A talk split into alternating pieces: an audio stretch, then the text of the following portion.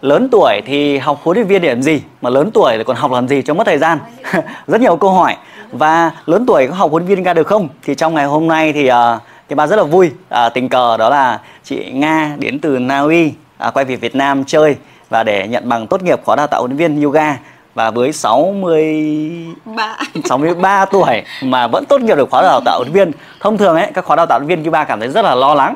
Lo lắng là các bác, các cụ mà cao tuổi như thế này thì dạy kiểu gì, ta vậy còn học qua online nữa. Bây giờ hướng dẫn các bác cách gọi là cài được Zoom thôi, toát hết mồ hôi. Mà hôm nay là bây giờ gọi thành chị cho trẻ đúng không ạ? Yeah. Nga đến Na Uy đã tốt nghiệp và đang có những lớp học yoga của mình.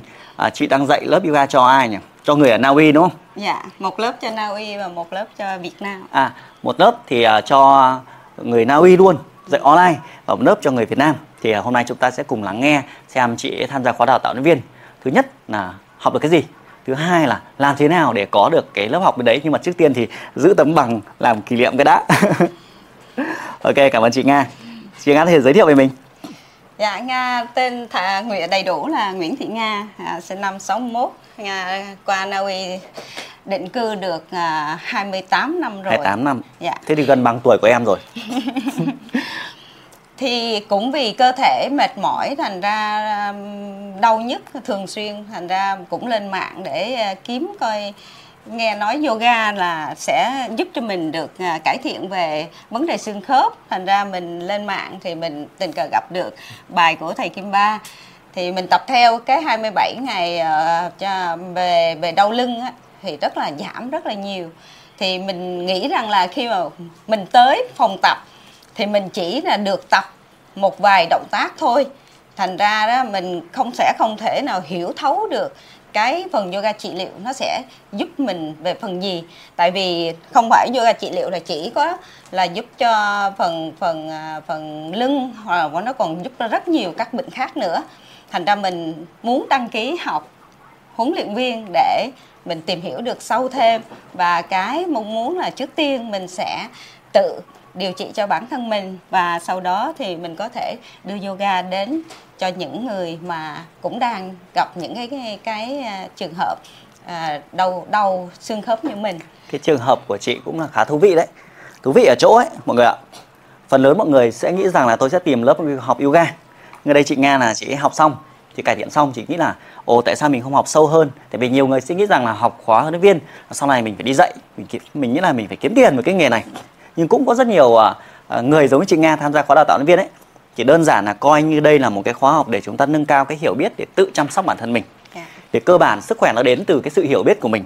Thế thì huấn luyện viên chăm sóc cho mình là tập cái A, cái B, thì mình chỉ biết là bước chân trái chân phải thôi, mình không hiểu tại sao phải bước chân trái chân phải. Và cái trường hợp đấy nó dành cho mình, nhưng mà cái sức khỏe mình nó thay đổi hàng ngày. Như là cái động tác này ngày hôm nay nó phải tập như này, nhưng mà 3 tháng sau, 6 tháng sau khi mình khỏe hơn thì lại tập theo kiểu khác, đúng không? Đúng. Ban đầu chị gọi là đi không đi được thì động tác đấy, nhưng cũng động tác đấy sau 3 tháng tới thì lại thay đổi. Thì mình chỉ biết là huấn luyện viên họ nói như vậy thôi. Thế thì khi là ngày nào đó, nghĩa là mình không phải lúc nào cũng phải tập một huấn luyện viên nào cả cuộc đời được, đúng không? Mình không đến chỗ di chuyển nhà mình còn di chuyển. Thế thì sau này mình lại sang lớp học mới, lại câu chuyện mới, và mình không biết được là cái nguyên nhân tại sao mình phải làm điều đấy. Đấy thì không chỉ đơn giản là tập luyện đâu, còn đến từ ăn uống, còn tiến đến từ tinh thần của mình, đúng không? Có rất nhiều yếu tố khác nhau. Thì chị Nga chị cũng là thú vị. Rất là hay. Đúng rồi, thầy Kim Ba nhắc về cái phần ăn uống thì khóa của em học là được cô Ngọc Anh dạy về cái hướng dẫn về phần dinh dưỡng. Thì em học được rất là nhiều, rất là hay. Em tự điều chỉnh lại chế độ ăn hàng ngày của Nga, rồi Nga sẽ đã làm được cho một hai người là đã hạ cân và cũng giảm cân được, và cũng đã có khoe với cô Ngọc Anh. Thành ra thấy rằng là cái khóa của thầy Kim Ba rất là hay ạ. Cái mô đun dinh dưỡng đấy là như năm 2018 là cũng dạy, nhưng mà hồi đấy chưa đóng gói được. Khóa chị là hay đấy, trước năm 2018 là không có đâu. Với hai cái chủ đề dinh dưỡng nó rất là đa dạng, nó còn bị xung đột với những cái tư tưởng nữa cơ. Đôi khi mình ăn một cách mới thì người ta còn cười mình, sao lại ăn như vậy.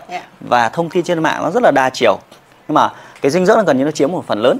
Tập luyện thôi, như ví dụ các chị bị thoái hóa đi, mà các chị không giảm cân hoặc không điều chỉnh lại cân nặng thì có tập mãi vẫn thoái hóa.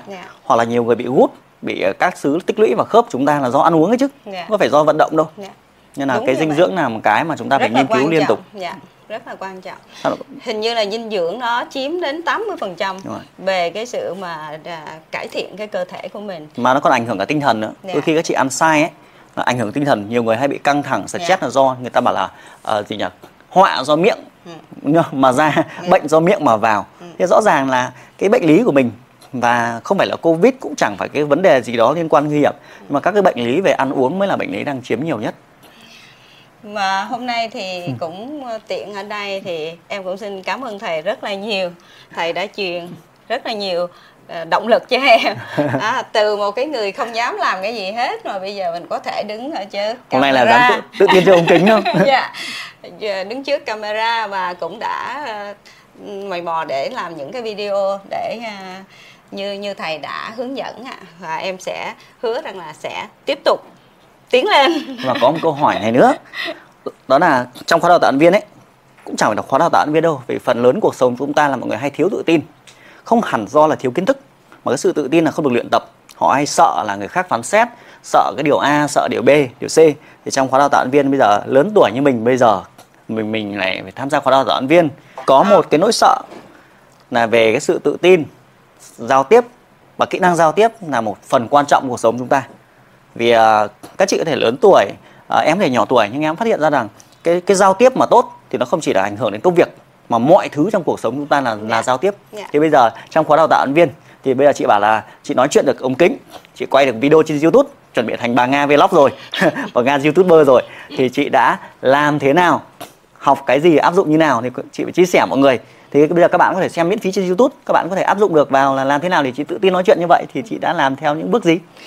Dạ, để Nga kể thì trước tiên là khi mà cái video đầu tiên mà Nga thâu tự động ra, Nga coi lại là Nga muốn trốn đi, ám ảnh luôn đúng không? Thấy rằng là sao mà mình lại nói như vậy, mà mình lại có những cái biểu thị mặt nó không có được hay, thành ra coi lại rồi mình lại tập lại, rồi mình lại quay lại, và mình cứ như vậy thì đến một cái video hoàn chỉnh thì mình hẳn đưa lên cho mọi người xem. Thì cái nói chung là mình phải tập, phải quay video nhiều lần thì mình mới có thể được thành một cái video chỉnh chu ạ. Thế thì chị đi dạy yoga là chị phải giao tiếp không? Thì quá trình quay video này xong thì khi mình quay lại mình đi dạy các học viên thì mình cảm thấy thế nào?